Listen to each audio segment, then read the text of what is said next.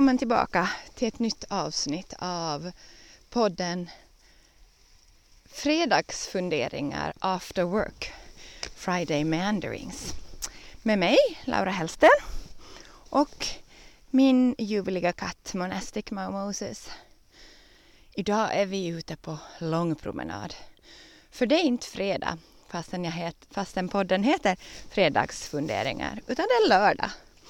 Och på lördagar och söndagar brukar Moses och jag och ibland mina vänner eller min man, Moses härliga husse, komma med oss. Men just idag beslöt vi att vi går på Tumis. Eh, delvis för att jag ville banda in det här poddavsnittet som inte blev av igår. Och delvis för att just nu är Moses i en vårfas. Det är i alla fall vad jag tolkar det som. Vilket betyder att varje morgon så stiger han upp. Um, senast klockan åtta. Och börjar skrika. För det är mycket sork och mycket fåglar. Och mycket möss och jättespännande saker ute i naturen. Eh, som min man så fint säger, han måste hitta någon att tortera. Vilket inte är sant. Men eh, Moses är väldigt äh, mån om sin rättighet att få ha ett meningsfullt liv och få föra och göra det han är bäst på. Um, vanligtvis är det så att han vet att på morgonen så har vi en liten stund där vi ber och mediterar och läser texter och gör andra saker och att han bara får gosa och kurra. Och sen vet han att han får fara ut efter det. Men den senaste veckan hade det nog varit ganska svårt att övertyga honom att det kommer hända någonting efter det. Utan det är nu, omedelbart, bums, som han behöver föra ut. Och sen när han kommer ut så är han nöjd. Nöjd och glad. Ja. Så nu ska vi använda, ta tillfället i akt och använda en längre promenad idag. Också till det här. Och det som är dagens tema, som jag har tänkt prata om idag, det handlar om att, om att läsa texter. Det går liksom lite hand i hand med förra svenskspråkiga avsnittet, men också det engelskspråkiga. Um, då jag pratade om att bli utvärderad eller också um, få bakslag. Um, men idag är det från ett annat perspektiv. Och det är om vikten av att läsa inte bara varandras texter, vilket är en sak, eh, utan också andras texter tillsammans. För det är inte bara så att en seminariekultur handlar om just det, att vi kommer samman och läser varandras texter och uppmuntrar och stöder och hjälper varandra, vilket vi har gjort den här veckan. Utan det handlar också om en annan sak jag har gjort den här veckan och det är att vi har startat med mina kollegor en, en vi kallar det för eh, vårt etikkaffe.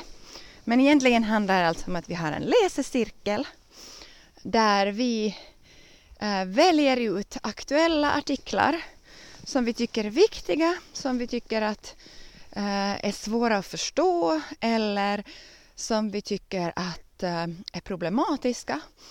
Och så dels vad vi gör vi är att vi samlar alla möjliga artiklar i olika kategorier och med olika eh, poänger på en sån här anslagstavla som heter Trello så att man kan så att säga hitta sina egna och varandras och också dela innanför vår grupp sånt som vi upplever att det är viktigt att läsa. Men sen har vi också då så att vi varannan vecka så träffas vi över Skype Eh, för att samtala om en artikel som vi har läst tillsammans. Och det är delvis då för att helt enkelt påminna oss själva att det är jätteviktigt att läsa artiklar tillsammans. Att läsa andras arbete och att läsa arbeten som inte ehm, är likadana. För att det blir väldigt ofta så att i en seminariekultur eller på ett visst universitet Jaha, nu fångar han en mus. Sork är det där nog, det där är inte en mus. Ja. Nu ska vi fara äta den då. Jo, jo, jo Moses. Ja, tänk att han hörde den. Och så hittade han den. Det här var snabbt. Vanligtvis brukar vi få vänta en ganska lång stund före det här inträffar. Mm.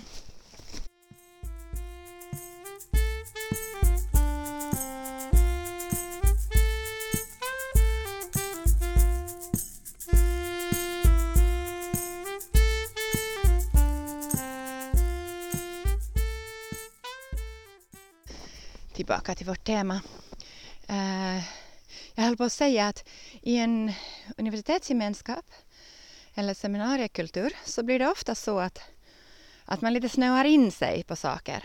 Man läser liksom uh, mycket av varandras tankar, börjar odla så att man börjar tänka likadant eller i motsats till eller så här. Och det blir, det blir lätt så att man att man fastnar i så här spår som kan vara ganska omedvetna till och med. Därför är det jätteviktigt tycker jag och eh, många experter med mig att läsa texter från ett helt annat håll.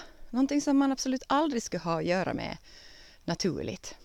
Uh, se hur de resonerar, hur de lägger upp sina argument, vad de tycker är viktigt. Uh, och då har vi då just den här veckan läst eh, en artikel som kommer från ett gäng forskare, fast det är egentligen då bara en person som har skrivit dem, men de är ett gäng som jobbar tillsammans i Helsingfors. Och hon heter Suvi Keskinen och hon har skrivit om den historiska bakgrunden eh, eller den ofta eh, förnekade existensen av kolonialism i Finland. Och det här tyckte jag var jättespännande och speciellt för att jag just nu undervisar en kurs um, för vårt engelskspråkiga magistersprogram.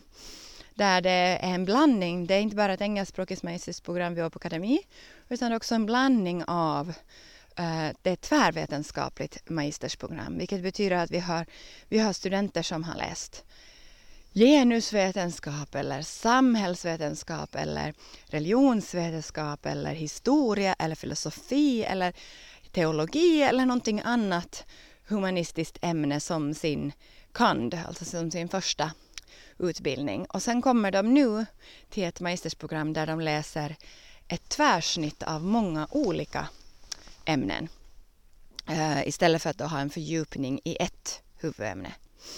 Um, och där så är vårt gemensamma tema, det som de då alla blir experter på, det är, på, går på engelska under namnet social exclusion. Alltså vad det handlar om är olika mekanismer, kulturella och samhälleliga, som utesluter um, och diskriminerar människor. Och istället för att ofta när man har den sortens expertis så jobbar man utgående från ekonomi eller kanske sociologi uh, för att liksom visa statistik och korrelationer och sådana saker kring utsatthet och um, diskriminering och hur det påverkar ens framtid och utbildning och så vidare. Så vill vi liksom de som skapar det här programmet hos oss att istället ge en, en bredare insikt i hur religion, hur uh, livsåskådningar, hur um, idéhistoria och um, frågor om genus, kön, ras, um, klass och så vidare uh, kan ses från, liksom, kan uppfattas på ett bredare sätt men också uh, ses som bidragande orsaker till diskriminering och utsatthet uh, och negligation från um, samhällsstrukturernas sida. Och poängen med den här utbildningen är då att ge studenterna inblickar från olika sätt att se på de här frågorna. Och jag är då deras lärare i teologi, eh, egentligen då i teologisk etik och religionsfilosofi. Eh, och det jag eh, ska bidra med är att liksom se hur teologiska frågor och diskriminering går hand i hand. Kursen som jag håller går under namnet Patterns of resistance, oppression and resistance. Vilket då i praktiken betyder att vi tittar inte enbart på hur eh, teologi um, och teologiska argument har använts för att förtrycka olika människor. Utan vi tittar också på hur eh, religion, livsåskådning, andlighet, teologiskt tänk hjälpt jättemånga människor att motarbeta förtryckande system. Så vi försöker se på liksom båda sidorna. Och det är en jättespännande kurs att hålla för att jag lär mig jättemassor med nya saker. Men den är också jättespännande att hålla för att studenterna kommer från så vitt olika sammanhang och de har Många av de här är lite äldre studenter så de har antingen bott utomlands eller rest eller studerat på annan ort förrän de kommer hit till Åbo. Och en del har till och med jobbat i flera år i olika organisationer, mera som hjälporganisationer eller sånt. Så när de en gång kommer hit så har de jättemycket med sig av värdefull kunskap och erfarenhet som jag lär mig av. Så det är jättekul att samarbeta med de här studenterna. Och sen är det också jätteutmanande. För det är ett faktum uh, att jag är vit, privilegierad. Både ekonomiskt, kulturellt, uh, socialt och um, som individ. Alltså jag kommer från en bakgrund av, av flera generationer av till och med universitetsutbildade kvinnor. Inte bara um, en kultur där, där liksom man har en högre utbildning. Utan jag kommer från släkter där det finns en viss allmänbildning eller och också position i samhället.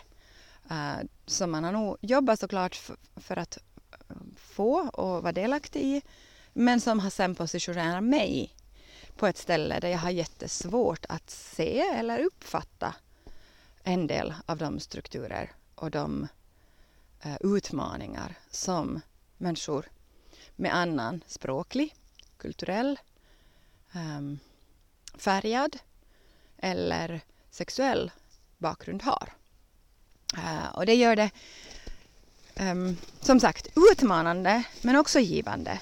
Men det är inte alltid en eh, så att säga, lätt situation att vara i.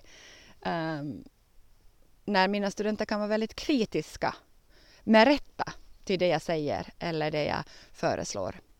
Men mest handlar det ju också om inte bara så mycket att vi har olika, åsikt, olika åsikter, för det har vi kanske inte i grund och botten.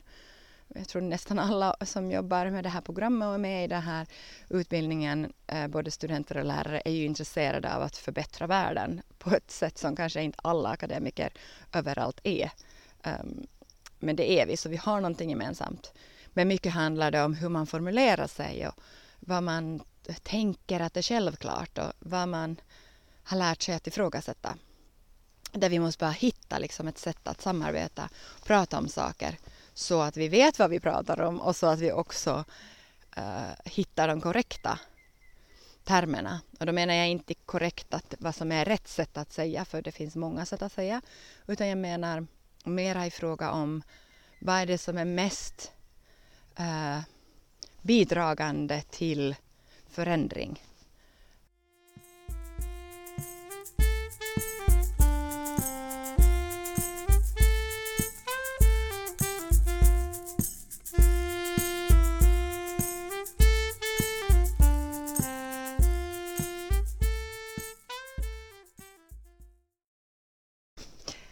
Det, vi har då, det jag har då gjort den här veckan, förutom att undervisa mina social exclusion-studenter, så har vi också sett på en film som heter Sameblod.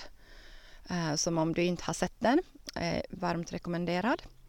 För det är ju en sån där aspekt som om man börjar prata om det som då Suvi Keskinen har skrivit i sin artikel, är något som de flesta brukar förstå. Att jo, det är så att vi skandinaver, och det inkluderar faktiskt Finland till Skandinavien, eh, eller vi nordbor. Vi har våra egna eh, nationella eller kulturella Ehm, minoriteter, våra ursprungsbefolkningar. Eller vår ursprungsbefolkning, för att det handlar ju alltså om det att vi har haft eh, över både Norge, Sverige, Finland och Ryssland Um, sen har ju Island och Grönland och Danmark på det sättet en annan relation men, men i de här uh, skandinaviska um, regionen så har vi alltså haft våra, vår ursprungsbefolkning samer. Och det som är viktigt när man pratar om samer är ju alltså att det är inte så att de är en grupp utan det finns, om jag nu minns rätt, 26 olika språk. Uh, och de är inte bara dialekter utan de skrivs och uttalas och liksom um, förstår inte varandra sinsemellan heller så det blir jätteproblematiskt att prata om en, en samisk minoritet, vilket det inte är. Um, och det är helt någonting som, som de nordiska länderna ännu behöver jobba jättemycket kring att hur göra upp med det förflutna där man har väldigt starkt diskriminerat de samiska grupperna. Och det är inte bara en diskriminering som tar sig uttryck till att, att man har berövat dem från deras land och deras liksom, näringar. Eh, utan vi har också speciellt eh, då vi pratar jag om staten i samarbete med universitet i samarbete med kyrka um, har utfört olika sorters program um, där alltifrån att man har tänkt, man har, att um, staten har samarbetat med rasforskning uh, så att man har skickat folk Ehm, för att i forskningens namn gräva upp gravar av uh, samiska förfäder. Man har också utsatt samer för uh, olika sorters instrumentalisering. Alltså man har mätt deras skallben och fotograferat dem och gjort alla möjliga experiment på dem um, i så att säga forskningens namn. Det här är då ganska sent, alltså till det här 30-40-tal som vi pratar om, där det fortfarande har skett eh, det här samarbetet mellan stat, forskning, alltså universitet. Eh, men också kyrka i viss mån för att, för att om vi går tillbaka senare, alltså tidigare längre bakåt i historien, så är det ju så att, att det hela utbildningssystemet i Finland och mångt och mycket också i Sverige är ju ett samarbete av kyrklig vilja att um, lära folk sitt språk, skriva, läsa, utbilda uh, tillsammans med staten.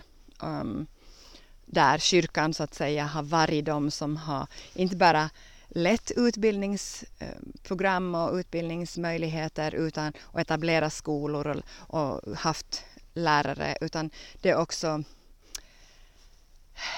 ett mönster där, där så att säga um, ibland, ofta, så har det inte funnits en representant på varenda liten ort för staten förutom kyrkans män. Uh, så det är så att att den, den präst som har funnits eller också biskopar och, och så här prostar och andra, de har varit liksom statsmaktens högra hand i att utföra olika sorters um, direktiv kring allt ifrån alltså det här handlar om att, att um, människor som är döva eller blinda inte har fått gifta sig och skaffa barn. Det är tvångssteriliseringar uh, av inte bara människor med en annan kulturell bakgrund utan det räcker med att det har funnits ekonomiska skillnader. Alltså om du hör till en arbetarklass, om vi tar det till den riktigt extremaste delen av, av um, den här ras och biologiska genstrukturen, eh, uh, alltså tankemässigt vad man har trott att hur det funkar och arv och sådana saker, så har man alltså menat att det kommer dålig avkomma uh, om du så att säga parar en fattig med en annan fattig. På något vis att det ärvs i, i ens biologi, i ens genmassa, de här eh, liksom lathet eller, eller eh, um, oförmåga till bildning eller så vidare. Så att, så att kyrkan tillsammans med staten har gjort jättehemska övergrepp mot människor runt om. Och ett av dem liksom verkligen mest uttalade och mest tydliga är ju hur vi har behandlat samer. Men det är ju inte de enda, utan vi har ju också, speciellt i Finland, så har vi andra minoriteter av tartarer och romer, eller senare som de kallas, um, som har funnits och levt i vårt land under många, många hundra år, uh, om inte tusentals år, uh, men som då har behandlats väldigt, väldigt illa. Uh, och det är pågående forskning vid Åbo Akademi om det här, om gatu, nej, uh, sådana ring, kringvandrande handlare uh, som ofta har hört till de här minoriteterna, hur de har behandlats, uh, hur de har bemötts. Och väldigt mycket handlar alltså också om sånt att man har tänkt liksom i det man har trott i sin begränsade förmåga att uh, se sig själv och sina handlingar och dess konsekvenser så finns det jättemycket finns i Finland initiativ där man har trott att, att det man gör är att man utbildar eller förbättrar livsvillkoren. Eh, och speciellt från kyrkans sida, liksom att moralundervisning och, och det att man kommer till tro så att säga eh, leder till ett bättre liv. Så har man då etablerat, alltså restrigera folks eh, tidigare tros och livsåskådningsföreställningar, förbjudit till exempel samer att använda trummor i sina riter till liksom att vandra runt. Man måste placera sig um, på ett och samma ställe. Nomad, nomadiska folk eller grupper eller människor har inte ansetts vara um, riktiga eller utvecklade uh, på rätt sätt så man har tvångslokaliserat folk. Men sen också som i de här Eh, skolorna, alltså det skolväsendet i relation till samer så handlar ju också om att, att då i den här filmen till exempel så visar det sig, så vi, som bygger på, på, på forskning som har gjorts vid Umeå universitet, så, har jag alltså, så var det så att man skickade då, eh, lärarinnor och så fanns det sådana här internatskolor dit samerna måste skicka alla sina barn. Och det var, det var ju liksom inte det att att man lärde dem läsa och skriva och räkna och andra färdigheter som förvisso skulle kunna vara av nytta, utan det handlar om att man förbjöd dem att jojka, man förbjöd dem att tala sitt modersmål, man tvingade dem att bära sina så kallade traditionella äh, kläder och ha sina så kallade kulturella artefakter, alltså smycken och, och knivar och olika saker på sig hela tiden. Och beroende av om det här var en, ett beteende som skulle ha hört till det naturliga eller normala i deras uh, vardag. Uh, och man lärde dem saker som man trodde att deras uh, intellektuella förmåga räckte till. Så det var alltså inte så att man ens försökte lära barn eh, i de här skolorna samma saker som man lärde barn i så att säga pur-svenska skolor. Eh, vilket betyder att det egentligen, eh, fast man kallade och trodde det var ett gott och bra och positivt beteende, så ledde det egentligen till ökad segregering. För, för om, som i det här fallet då, den här filmen Sameblod, eh, eller Marie, eh, som då ville studera vidare, så fick alltså inte papper som kvalificerar henne efter den utbildning hon hade tvingats gå igenom att ens söka till ett universitet. Det var liksom uteslutet. De ville inte ens utan de, de skulle bara lära sig att överleva med sin traditionella när, näring så att säga, eller sitt traditionella. Så det är alltså många, som sagt, nivåer då av diskriminering som ofta handlar om omedvetenhet. Och det här är ju någonting som, som jag tror att de flesta finländare heller um, skandinaver har någorlunda liksom vet om eller har hört om eller det har diskuterats. Uh, det som kanske diskuterats mindre är ju att till exempel i relation till romerna uh, eller, eller tatarerna så försökte man ju också väldigt starkt uh, evangelisera, alltså det fanns speciella missions, missionsprogram um, som, där man då ville omvända dem till den rätta tron och, eh, och göra dem mer civiliserade genom att få de kristna värderingarna.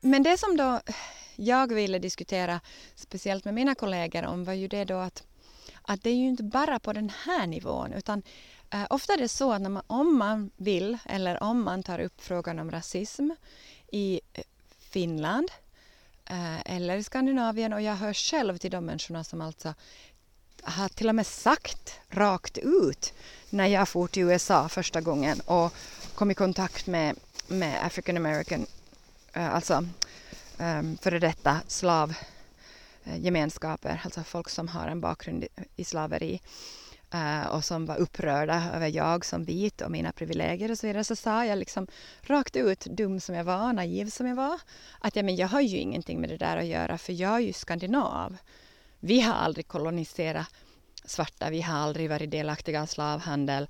Eh, vi har liksom de mest utbildade länderna och mest framgångsrika välfärdssamhälle där folk är jämställda och, så vidare. Och, och, det är också mycket av, speciellt Finlands självbild efter att vi har varit så framgångsrika i PISA och andra eh, utbildningars, ja, i vår, hur bra våra skol, vårt skolväsen och vår utbildningsnivå är, hur hög den är, så har den ganska det är liksom någonting vi är lite stolta över. Stolta över att vi inte har varit en kolonialmakt. Stolta över att vi inte har deltagit eh, i förtryck på det planet och stolta över att vi har lyckats skapa ett jämställt och rättvist samhälle. Och, och det som Suvis artikel då väldigt tydligt tar fasta på som en jätte, jätteviktig diskussion att ha är att det på icke-vis är sant. Det här är framförda argument som bygger på eh, ett försök att både stärka nationen, bygga en nation, nationell identitet och att på något vis också framhäva sig själv för att vi har varit ett land eh, som har varit ekonomiskt eh, eller en region som har varit ekonomiskt och kulturellt utsatt för, för förtryck från andra länder. Så alltså mycket av den finska särarten, så som man ser den, och liksom de här berättelserna om hur Finland har blivit till och vad Finland är, handlar ju om det att först var vi förtryckta av Sverige och vi fick en svensk överhet som, som styrde och ställde och sen blev vi förtryckta av Ryssland. Och vi fick liksom, äh, ja, vi blev utsatta för olika sorters äh, nedlåtande äh, ekonomiska och andra strukturer och framförallt politiskt var vi inte, hade vi inte självbestämmande rätt och så vidare. Och att 1917 så, så blev vi ju först en nation. Så det som är Finland och det som är finskt handlar om det som har hänt efter den här tiden. Där, där kan man också liksom se ibland att finländare är inte så villiga att ta den där diskussionen om samerna heller, för då var ju, det är ju vad som hände under den svenska perioden, och det var Sverige som gjorde de här sakerna. Ehm, medan de facto då, när man börjar titta och skrapa under ytan, så är det här långt ifrån sanningen. Och Sovis artikel på väldigt, väldigt många sätt tar fram eh, det problematiska i att upprätthålla den sortens bilder. Och man kan ju läsa då, den går att ladda ner från nätet, ehm, hittas på hennes hemsida.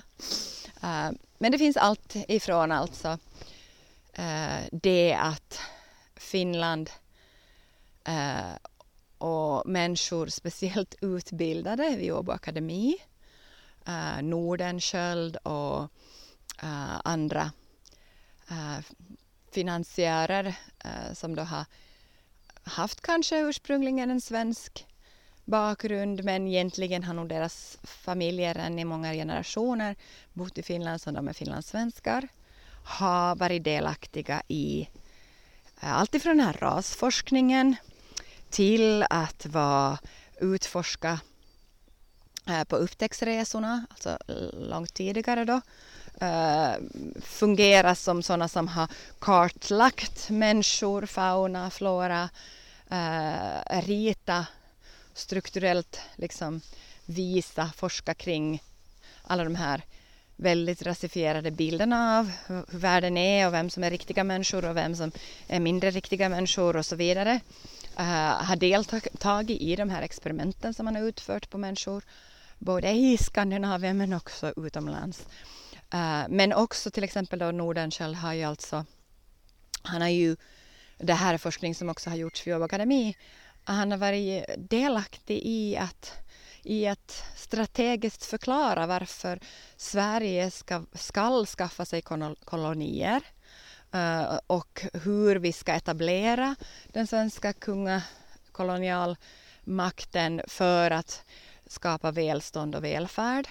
Man har skickat finländare till de här kolonialområdena, alltså inte bara så här att folk har emigrerat till Nordamerika och där kommit i kontakt med ursprungsbefolkning och varit delaktiga i att sprida liksom, um, den vita mannens välfärd och ta, ta död och kål på ursprungsbefolkningar och utnyttja naturresurser och så vidare det har ju folk, alltså folk har ju emigrerat från Finland i den och den mån delaktig i sådana här strukturer. Men de har också alltså varit med och etablera sådana här äh, koloniala, äh, både liksom städer eller delstater, äh, där Sverige har haft, där Danmark har haft och det har varit finländare som är med i att etablera de här områdena till, så det, det, där är en nivå när det har varit rent politiskt, strukturellt så. Sen finns det andra nivåer där till exempel finska, österbottniska eh, troende människor har flyttat till eh, Latinamerika och USA och, och Karibien eh, med visionen av att de ska skapa det förlovade landet eh, etablera den så här, nya utopiska gemenskaper där eh, folk ska kunna vara fria och, och eh, leva i samexistent och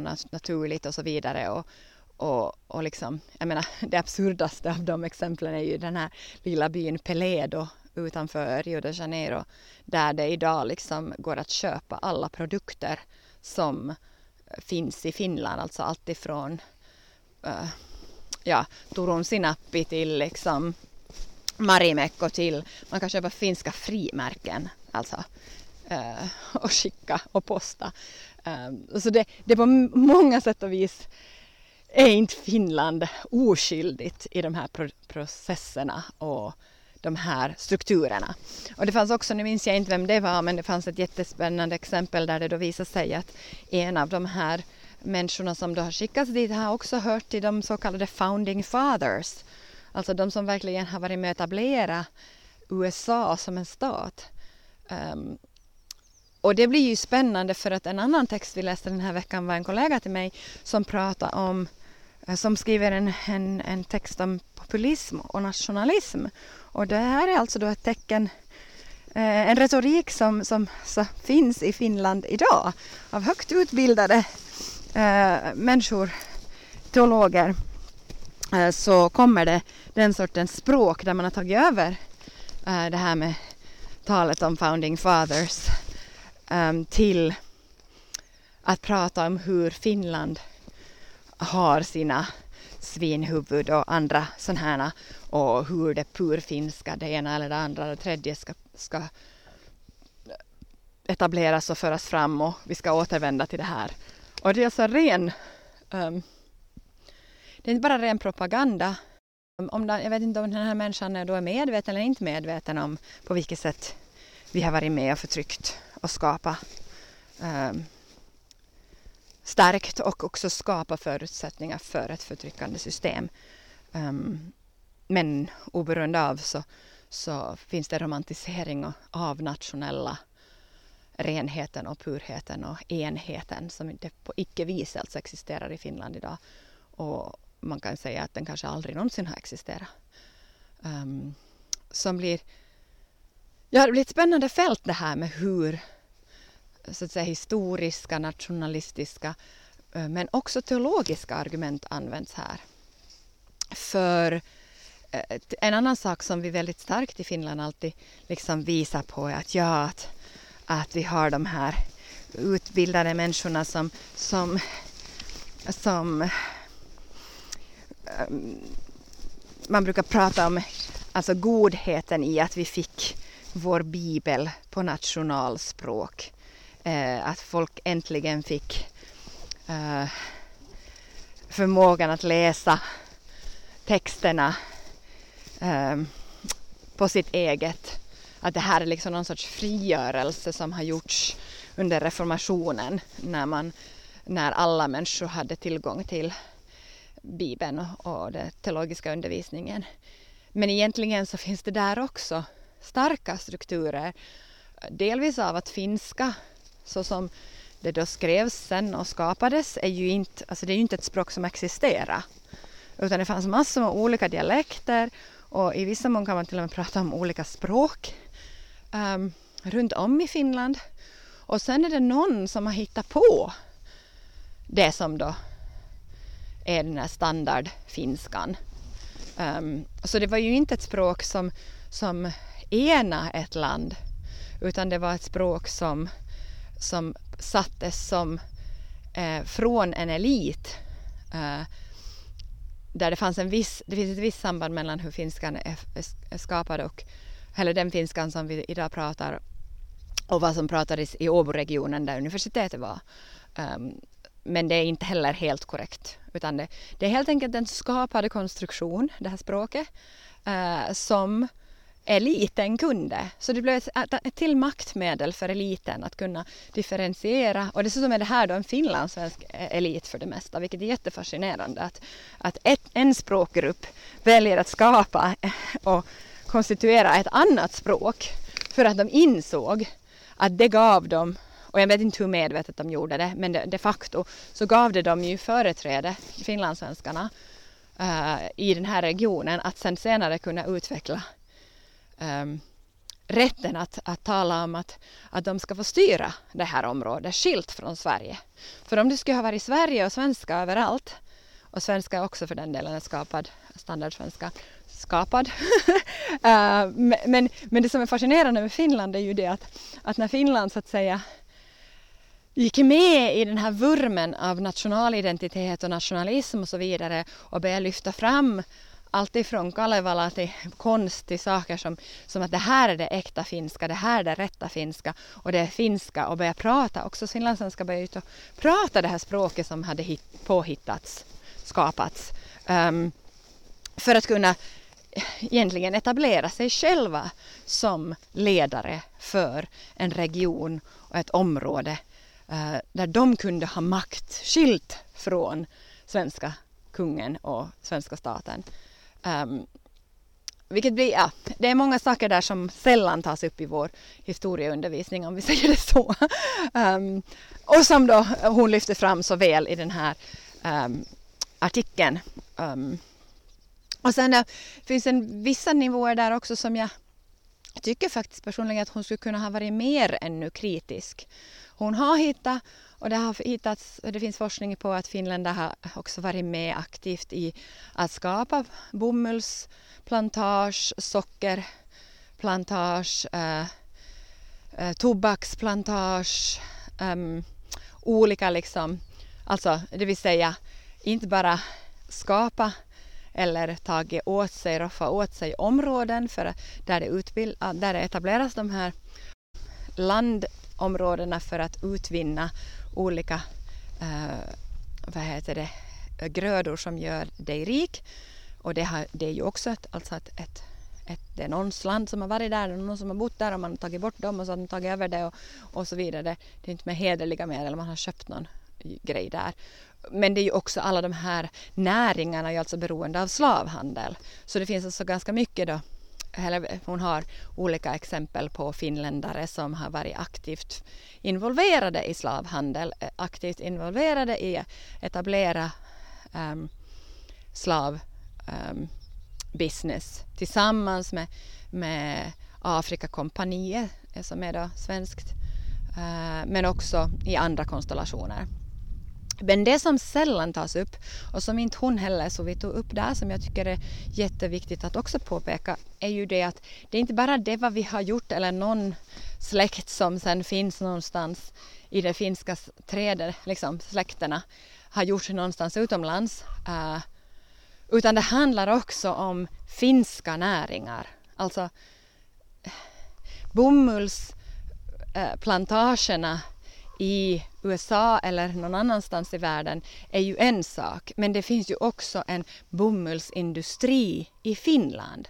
Så det är ju en av Vasa bomullsfabrik eller Turun Vanutehdas är ju alltså eh, är starka, stora industrier som har eh, gett arbete och, och, och liksom skapat en infrastruktur och ett, eh, ett samhälle i Finland som är helt och hållet beroende på och i samklang med och understöder det att man fortsätter med slavhandel och fortsätter med, eh, med att använda ut, vad heter det, utarma jorden och ekolo ekologiska och ekonomiska system som går ut på att förtrycka människor runt om, i jord, runt, runt om planeten. Vi har haft romindustri i Raumo, vi har haft alltså, eh, tobaksindustri i Åbo. Teologiska fakulteten vid Åbo Akademi är ju alltså finansierad eh, från rättings pengar som alltså det är inte bara menar, det är ju så, som så absurt på så många plan. Tobak är skadligt. Uh, tobak är en, en kolonialgröda. Tobak uh, har skeppats över världen. Um, för det är en annan sak när vi pratar om den här Ehm, produkterna som, som då skapas i koloniala plantager är ju att det är ju också det att, att det att man odlar det där och inte som idag till exempel, inte utvinner, alltså det att man odlar kaffe på en plats och sen skippar de där kaffebönorna till Finland för att rosta det här och slutföra produkten i Finland, vilket det görs. Det finns en massa små rosterier och det här anses vara en jättefin sak.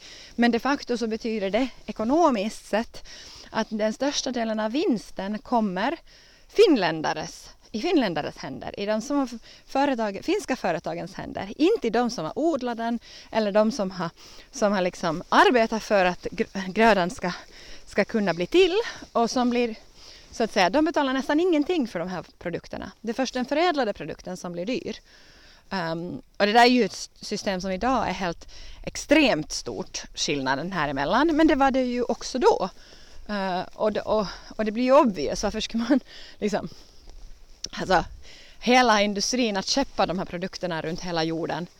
uh, som idag sker då på olika sätt men, men då var det ju alltså ångfartyg och, och segelfartyg som, som eh, inte på något vis var något så säkra eller trygga sätt att skeppa saker på. Men det var ändå lukrativt ekonomiskt. Eh, vinningen var stor. Um, och det har ju att göra med till vilket pris man betalar för de här sakerna där och vad man kunde få ut av dem sen när de var förädlade.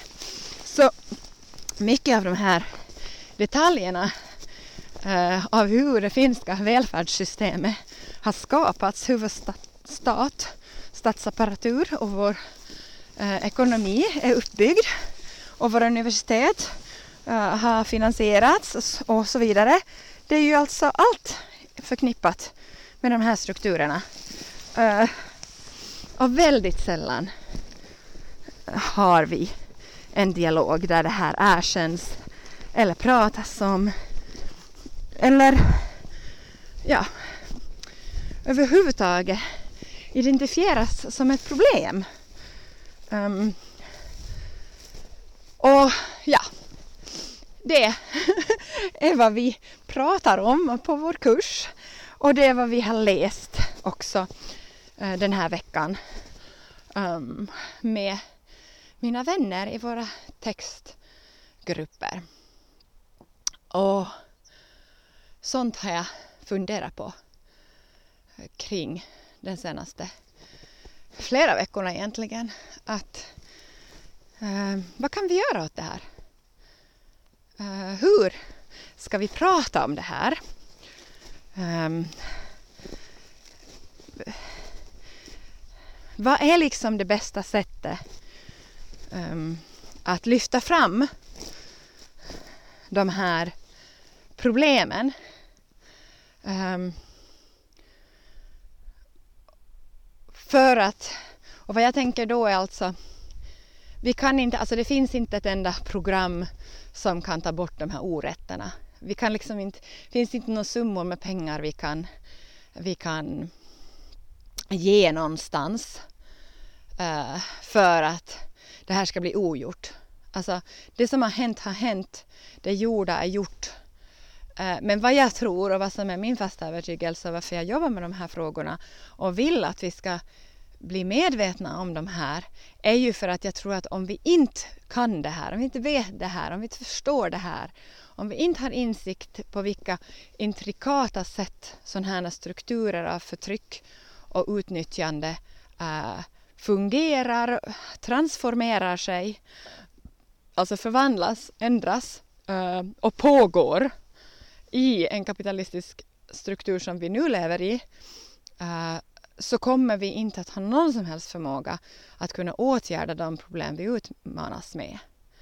Uh, för om vi tror att det räcker med att X eller Y eller Z, liksom några olika enkla lösningar, eller att vi tror på uh, isolering eller andra sådana här rening och så vidare, så, så blir det ja, högst problematiskt. Vi kommer inte att lösa de här utmaningarna vi står för, inför idag. Och vi kommer inte att hitta eh, de strukturella eh, lösningar som vi behöver. Så där tror jag det är jätteviktigt att folk faktiskt förstår hur ingrott och på hur många olika sätt det finns vad jag kallar då förtryckande tekniker för det intressanta är ju att alltså så som jag undervisar mina studenter och som jag tänker också att det fungerar i dagens samhälle är ju att man kan inte säga att, att det enda som är en utmaning är ras, rasifiering eller alltså eh, rasfrågor eller vad man kallar för vit överhet. Det är inte bara det. Det finns ekonomiska, det finns eh, eh, biologiska, det finns eh, könsrelaterade, sexualitetsrelaterade, eh, klassrelaterade, eh, språkrelaterade, eh, ehm, funktionsnedsättningsstrukturer. Eh, alltså alla de här olika har olika mönster. Och, och ibland så sammanfaller de alla på varandra hos en viss individ. Eh, där den liksom blir utsatt för alla de här förtryckande eh, strukturerna, teknikerna på en och samma gång. Medan i andra situationer och i andra kontexter, alltså det kan hända att den där samma människan flyttar sig någon annanstans i världen eller bara till, ett annat, eh, till en annan del av sitt land, så funkar inte en av de där strukturerna längre på samma sätt. Eh, utan det är istället någon annan teknik, förtryckande teknik som kommer som aktiveras. Uh, och det är det här liksom intrikata systemet som jag är intresserad av att, att fundera kring. Men först av allt behöver vi alltså medvetengöras.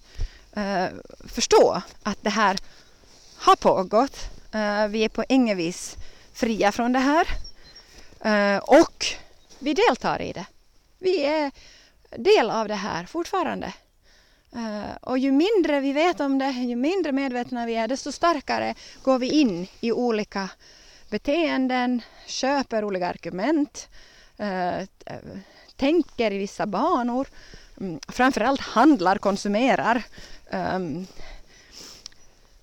men också idealiserar vissa saker, um, favoriserar, uh, väljer ett framför ett annat grejer som vi helt enkelt inte bara förstår eller vill eh, förstå att är jätteproblematiska och fortsätter att um, utnyttja samma strukturer och system eh, fastän det inte ser ut som att det är just det. Men det kommer från det eh, och det är inblandat i det. Um, så sånt Sånt funderar jag på. Och samtidigt, vad jag tror att är viktigt att avsluta med är att jag faktiskt också känner hopp inför. Så ofta när man pratar om de här sakerna så kanske man tänker att, att det liksom, vad jag än gör så är det dömt att misslyckas. Eller det är så stora grejer, jag kan inte någonting göra. Men där håller inte jag med. Alltså jag um, är inte bara optimist utan jag på riktigt ser um, att varenda en medveten handling där vi eh, förstår hur de här mekanismerna fungerar och väljer att sammansluta oss tillsammans med andra för att häva de här mekanismerna så för oss hela tiden mot um, andra sätt att vara, andra strukturer och leder så småningom till förvandling också av de här större uh, mekanismerna. Men det är ingenting vi kan göra ensamma. Det är det inte. Det är väldigt lite du kan göra.